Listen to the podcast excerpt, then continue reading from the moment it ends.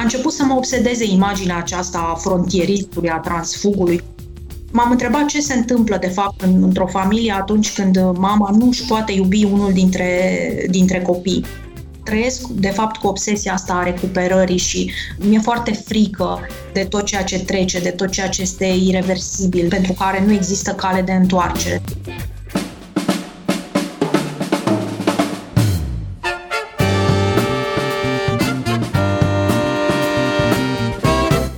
Timpul prezent în literatură.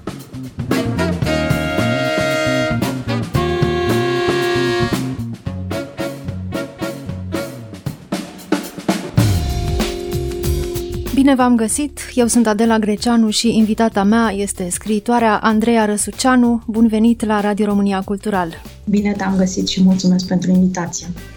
Andreea Răsuceanu a publicat recent romanul Vântul, Duhul, Suflarea la editura Polyrom. Este al doilea roman al său dintr-o proiectată trilogie care are ca punct de legătură un sat din apropierea Dunării, numit Ce, un fel de centru din care pornesc și în jurul căruia se învârt multe dintre poveștile personajelor.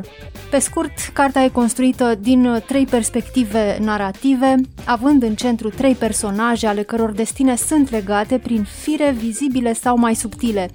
E mai întâi povestea Iolandei, crescută de părinți adoptivi în satul C, ajunsă avocată la București, o viață marcată de dispariția soțului care încearcă să treacă Dunărea la sârbi în ultimul deceniu comunist, Apoi avem perspectiva unuia dintre băieții Iolandei, M, cel mare, fiul nedorit, neiubit, care însă își adoră mama cu o pasiune quasi incestuoasă, cel care încearcă să afle după 90 din dosarele securității ce s-a întâmplat cu tatăl său. Și în fine avem uh, povestea lui Mihalaki Kikuș, ologul, de la jumătatea secolului al XIX-lea, fiul reumatic al familiei Boierești din satul C, același sat C.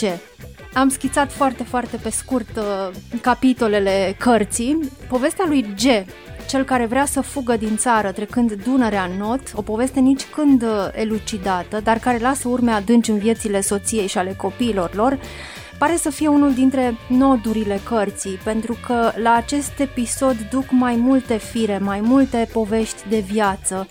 De ce, Andreea Răsuceanu, ai ales să, să construiești o bună parte din carte în jurul acestui personaj și al tentativei sale de a fugi din țară? În primul rând, e o temă care mă preocupă de multă vreme Aș spune că primele legături cu astfel de povești le-am avut chiar în copilărie. Cred că mulți dintre noi, pre- și post-decreței, am auzit astfel de povești în anturajul nostru, printre cunoștințe, printre prieteni, poveștile unor fugari, unor oameni care au reușit să fugă din țară. Și întotdeauna cele mai dramatice mi s-au părut acestea, ale celor care au încercat să treacă Dunărea în not. La un moment dat am citit niște niște lucruri uh, după Revoluție despre asta. Am auzit tot felul de mărturii cum se întâmplă. Cred că fiecare dintre noi uh, știe câte ceva despre asta. Și în cele din urmă a început să mă obsedeze imaginea aceasta a frontieristului, a transfugului, cum mi se spune lui, uh, lui G, dar mai ales ideea că în urma lui a rămas o familie, o familie tarată, o familie care în mod clar a trebuit să suporte consecințele, repercusiunile acestei fugi și am încercat să-mi imaginez, de fapt, să recreez universul din jurul acestei familii în ultimul deceniu de comunism românesc după fuga aceasta lui G.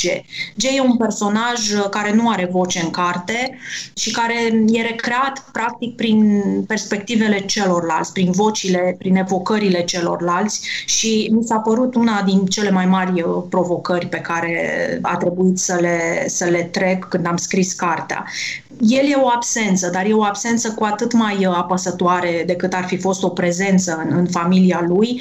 O familie deja aflată cumva în destrămare, el e despărțit de soție, aproape în pragul unui divorț și lasă în urmă doi copii de asemenea care își pun mereu problema imaginii acesteia paterne, care ajunge să se abstractizeze din ce în ce mai tare pe măsură ce, ce trece timpul, iar G devine practic practic pur și simplu o amintire, o ființă de hârtie, cum îl numește M, fiul său, atunci când merge la arhivele securității să-i descopere dosarul. Deci e aproape o ființă abstractă pentru ei și totuși care e tot timpul în, în centrul preocupărilor familiei. Marele absent, cum îl numește Iolanda, soția lui, marele absent care însă lasă urme adânci în viețile tuturor.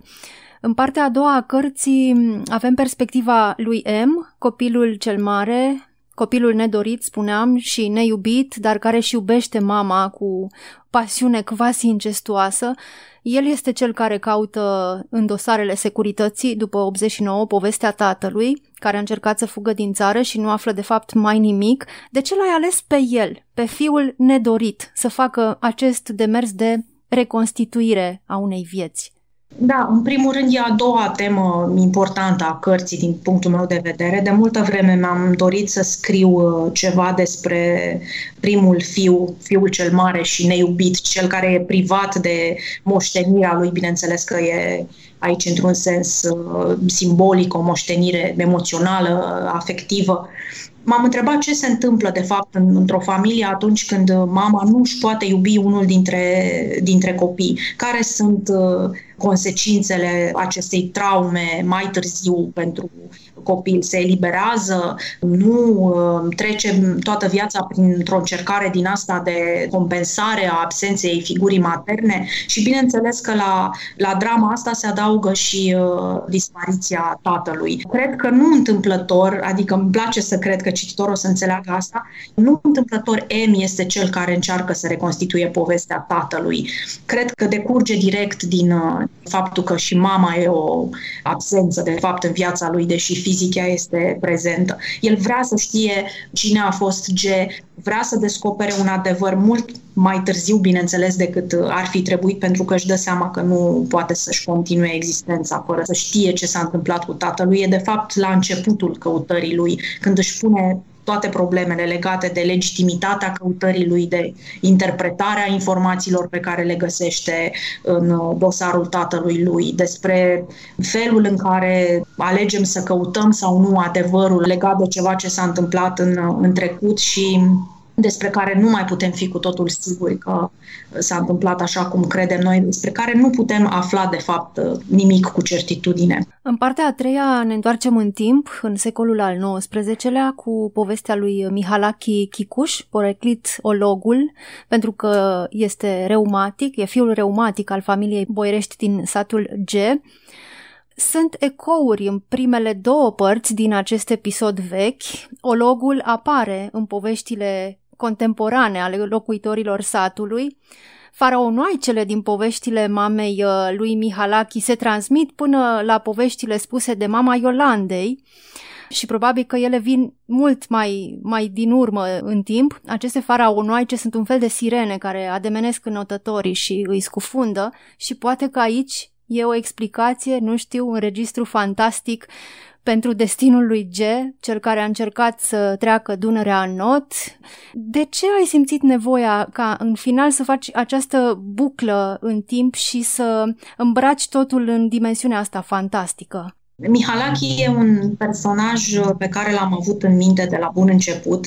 Atunci când am găsit niște documente uh, legate de satul uh, care stă la originea ceului, pentru că ceul e un spațiu imaginar, de fapt e un spațiu făcut din mai multe straturi ale memoriei mele, aș zice, sunt mai multe sate în care mi-am petrecut o parte din vacanțe, e un spațiu despre care am citit, e un spațiu pe care mi l-am imaginat pur și simplu și uh, Mihalaki s-a născut odată cu el, dar atunci când l-am găsit în aceste documente, el uh, supranumit ologul, fiul slugerului Ioan, există în câteva acte de donație, în uh, monografia satului respectiv, există imaginea acestui băiețel misterios, bolnav uh, foarte grav de un reumatism care îl afectează toată viața, deși se spune că la un moment dat, în mod miraculos, el se vindecă după ce e dus la, la o mănăstire din nordul Moldovei.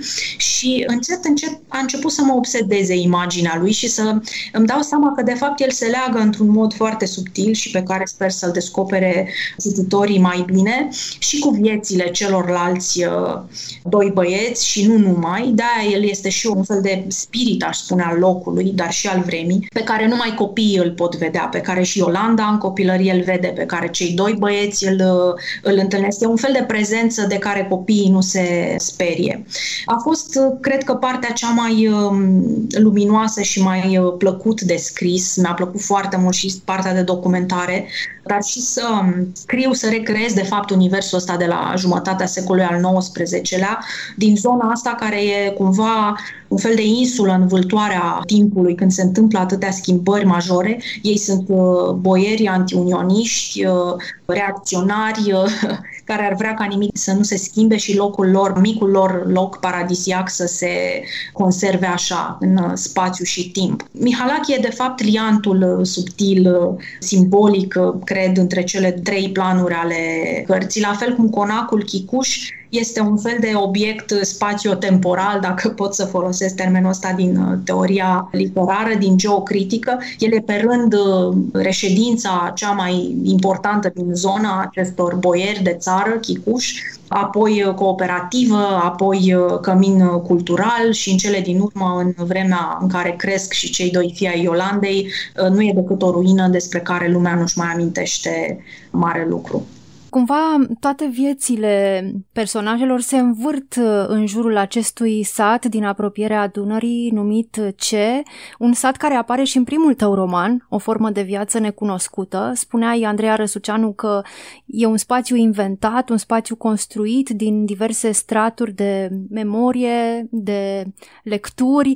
Totuși, ce este acest teritoriu descris și încheie realistă, dar și încheie fantastică? E un, un spațiu originar, aș spune, un spațiu matricial. E într-adevăr spațiul de la care se revendică toate personajele și la care se întorc. A fost în perioada asta, aș putea spune cu o metaforă și pentru mine o insulă, efectiv un, un loc în care m-am uh, refugiat și unde mi-a plăcut foarte mult să fiu împreună cu aceste personaje. E în primul rând amintirea foarte puternică a satului uh, bunicii mele paterne, pe care eu nu l-am văzut niciodată, care nu trăiește în mintea mea decât prin povești poveștile ei și la care ea se raporta aflat undeva între Dunăre și, și Prut. Am să evit să localizez, de-aia am și vrut să nu există decât o inițială și nu un nume ca lumea să meargă imediat și să-l localizeze pe, pe o hartă, pentru că el nu există, e pur și simplu un spațiu imaginar. Ea vorbea despre locurile astea cu o fascinație extraordinară și tot timpul mi s-a părut că sunt parte dintr-o geografie foarte exotică, foarte îndepărtată, inaccesibilă și învăluia tot un aerul ăsta ăsta misterios și dădea impresia că acolo e un fel de mitologie familială pe care și eu ar trebui să o cunosc prin intermediul ei. Pe urmă, peste imaginea asta s-a suprapus imaginea unui alt loc în care mi-am petrecut verile în prima copilărie și încet, încet a început să, să crească în jurul meu. Uneori am senzația că îl cunosc mai bine decât uh, spațiul bucureștean prin care mă învârt în fiecare zi. Știu fiecare amănunt, cum arată mlaștina din marginea satului, cum arată dealul cel mai înalt după care apune soarele, cum arată casele mici și albastre pe care le răpășesc apele Dunării atunci când ies din matcă, în timpul inundațiilor de primăvară, personajele acelea stranii, cum ar fi Zagaranca, pe care o să le, le întâlnească cititorii. E un spațiu în care mă regăsesc uh, foarte bine și mi-am dat seama că el a crescut și a încetat să mai fie doar un spațiu al memoriei, uh, așa cum se întâmpla în primul roman. Acolo era un, um, un loc uh, revizitat de naratoare care încearcă, de fapt, să conserve memoria unei persoane dragi din biografia ei și se întoarce la locul ăsta și a început să se transforme în altceva, a început să-și genereze propriile lui povesti povești, fără să mai depindă de mine lucrul ăsta și continuă să o facă, pentru că cred că în a treia parte a acestui ciclu de romane la care m-am gândit, ceul va fi și mai mult în centrul acțiunii decât până acum. Ai început să scrii deja la a treia parte a trilogiei? Sau măcar să te gândești? Da, pățesc mereu asta. Înainte să termin un roman, am deja în minte cel puțin o idee, câteva personaje, câteva lucruri despre care aș vrea să continui să scriu și care îmi dau seama că nu mai încap în, în textul la care scriu în momentul ăla și uh, în același timp continui să citesc despre zona asta acum dacă tot am început să mă fascineze și cumva lucrurile au început deja să se lege. Am notat câte ceva, am o schemă, am deja uh, structura cărții în minte, dar nu vreau să mă grăbesc pentru că a fost o carte foarte apăsătoare și solicitantă din toate punctele de vedere și cred că mai am nevoie de puțină respirație, de alta aer înainte de a plonja din nou în povestea ceului. Dar ai știut de la bun început că va fi o trilogie sau ideea ți-a venit uh, pe măsură ce scriai la prima carte, la a doua carte? M-am gândit cumva că aș putea să continui poveștile din o formă de viață necunoscută, dar nu am avut proiectul ăsta de la început în minte. Întâmplător, când mă apropiam de, de sfârșitul unei forme de viață necunoscute, am găsit o nouă serie de documente, de catografii, de lucruri în care se făcea lumină asupra unei zone din uh, istoria familiei mele, care m-a preocupat întotdeauna, absolut dintr-o întâmplare. Și atunci mi-am dat seama că ceul poate fi exploatat mult mai mult decât am făcut-o până, până atunci. Multe lucruri s-au născut și așa, în mod spontan, fără să mă fi gândit eu la ele, o parte din poveștile chiar care vor apărea acum în a treia parte a proiectului. Deci nu, nu a fost o trilogie proiectată. M-am bucurat că Paul Cernat a spus la un moment dat, cred că la lansare, că și-a dat seama că va fi o trilogie încă dinainte de a-i mărturisi eu asta, după ce a citit Vântul cu suflarea, pentru că ceul a început să se extindă și ca spațiu geografic, dar mai ales ca spațiu uh, simbolic.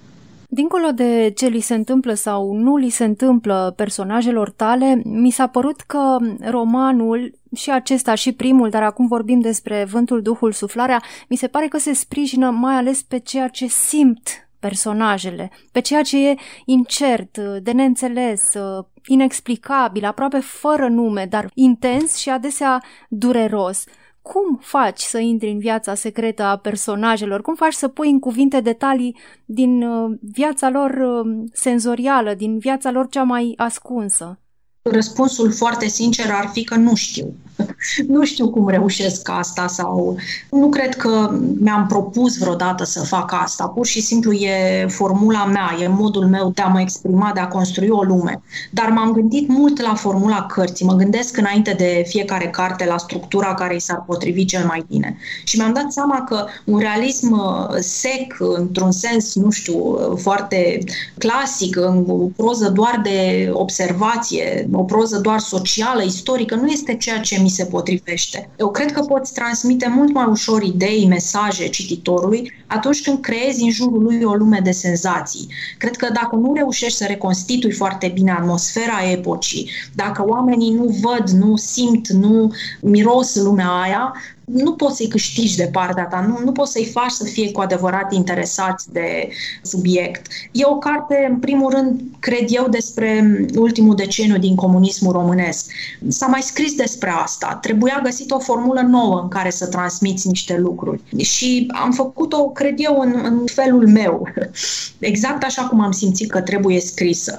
Personajele astea sunt foarte adânc în mine, de altfel nici acum nu mă simt foarte departe de carte, deși și a apărut uh, de mai bine de o lună și am luat cumva distanță, tot mă obsedează, tot mă gândesc la ele, la mișcarea lor, la interacțiunile lor, adică sunt foarte în interiorul uh, lumii despre care scriu și personajele efectiv mă ocupă atunci când scriu și mi se pare absolut firesc fenomenul ăsta, că ele devin eu și eu devin ele nu știu în ce măsură sunt senzațiile lor sau ale mele. Mă bucur foarte mult că ele capătă o individualitate, pentru că așa îmi ies, pur și simplu. Ăsta e adevărul, fără să premeditez nimic.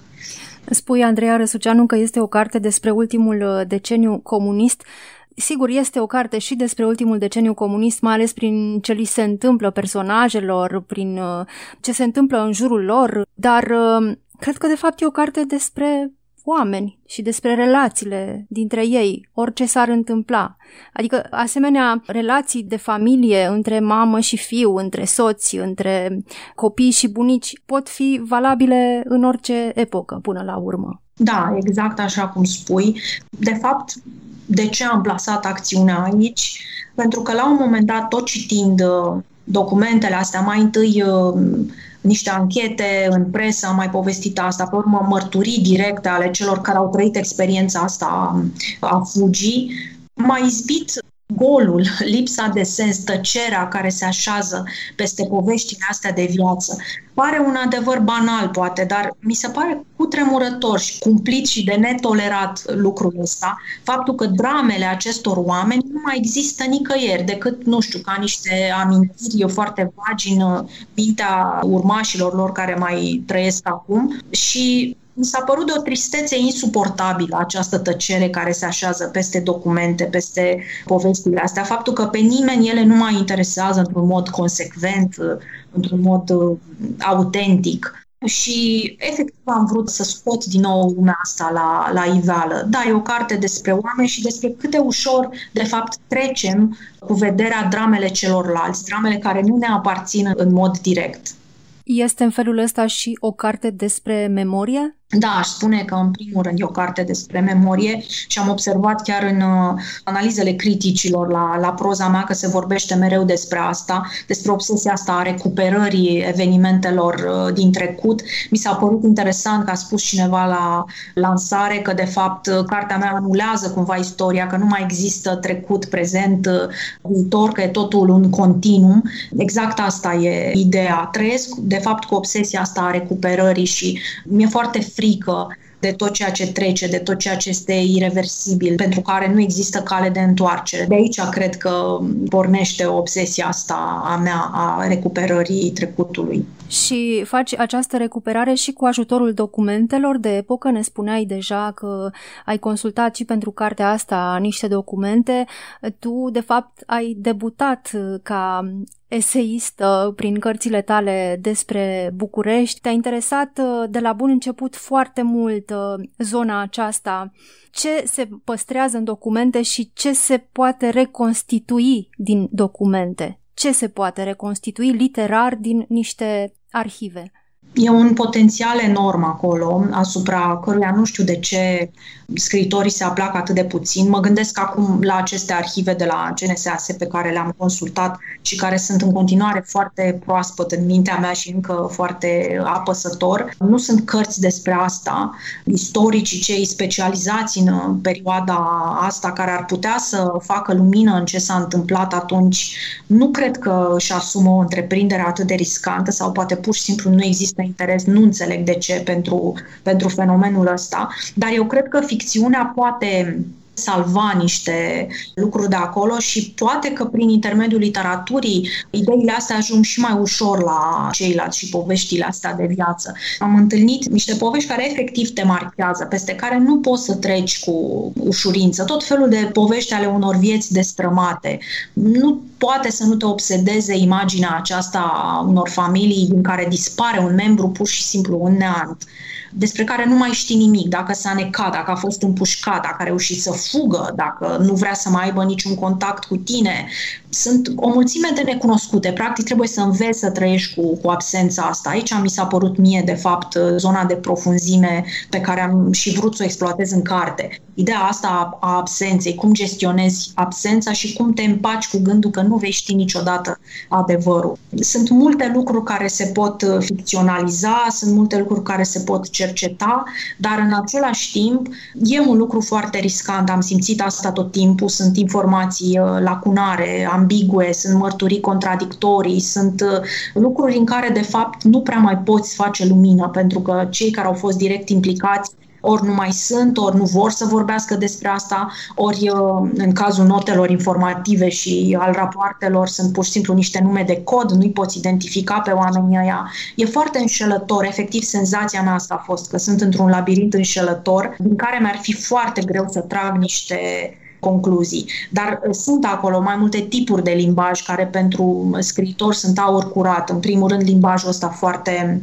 agresiv, care se referă la, la transfugi, sunt numiți în toate felurile, de la paraziți la elemente descompuse, declasate. E cumplit registrul ăsta în care se vorbește de fapt despre ce se întâmplă acolo. Sunt întâmplări violente descrise aproape naturalist, extrem de expresionist, despre oameni sfâșiați de câini, despre oameni împușcați, despre șalupe care trec pur și simplu peste oamenii aflați în apă, peste notători. Unele lucruri sunt mușamalizate, despre altele există mărturii foarte diferite, adică e un um, teren foarte înșelător, exact despre asta e vorba, dar cumplit și tipurile de limbaj, dacă de aici pornisem, sunt diferite și fascinante pentru cine scrie. De pildă, există o categorie de documente care sunt mărturii ale celor care au fost prinși în, în timp ce încercau să treacă de fâșie sau chiar în apă sau întorși de pe malul sârbesc și se vede clar că sunt niște mărturii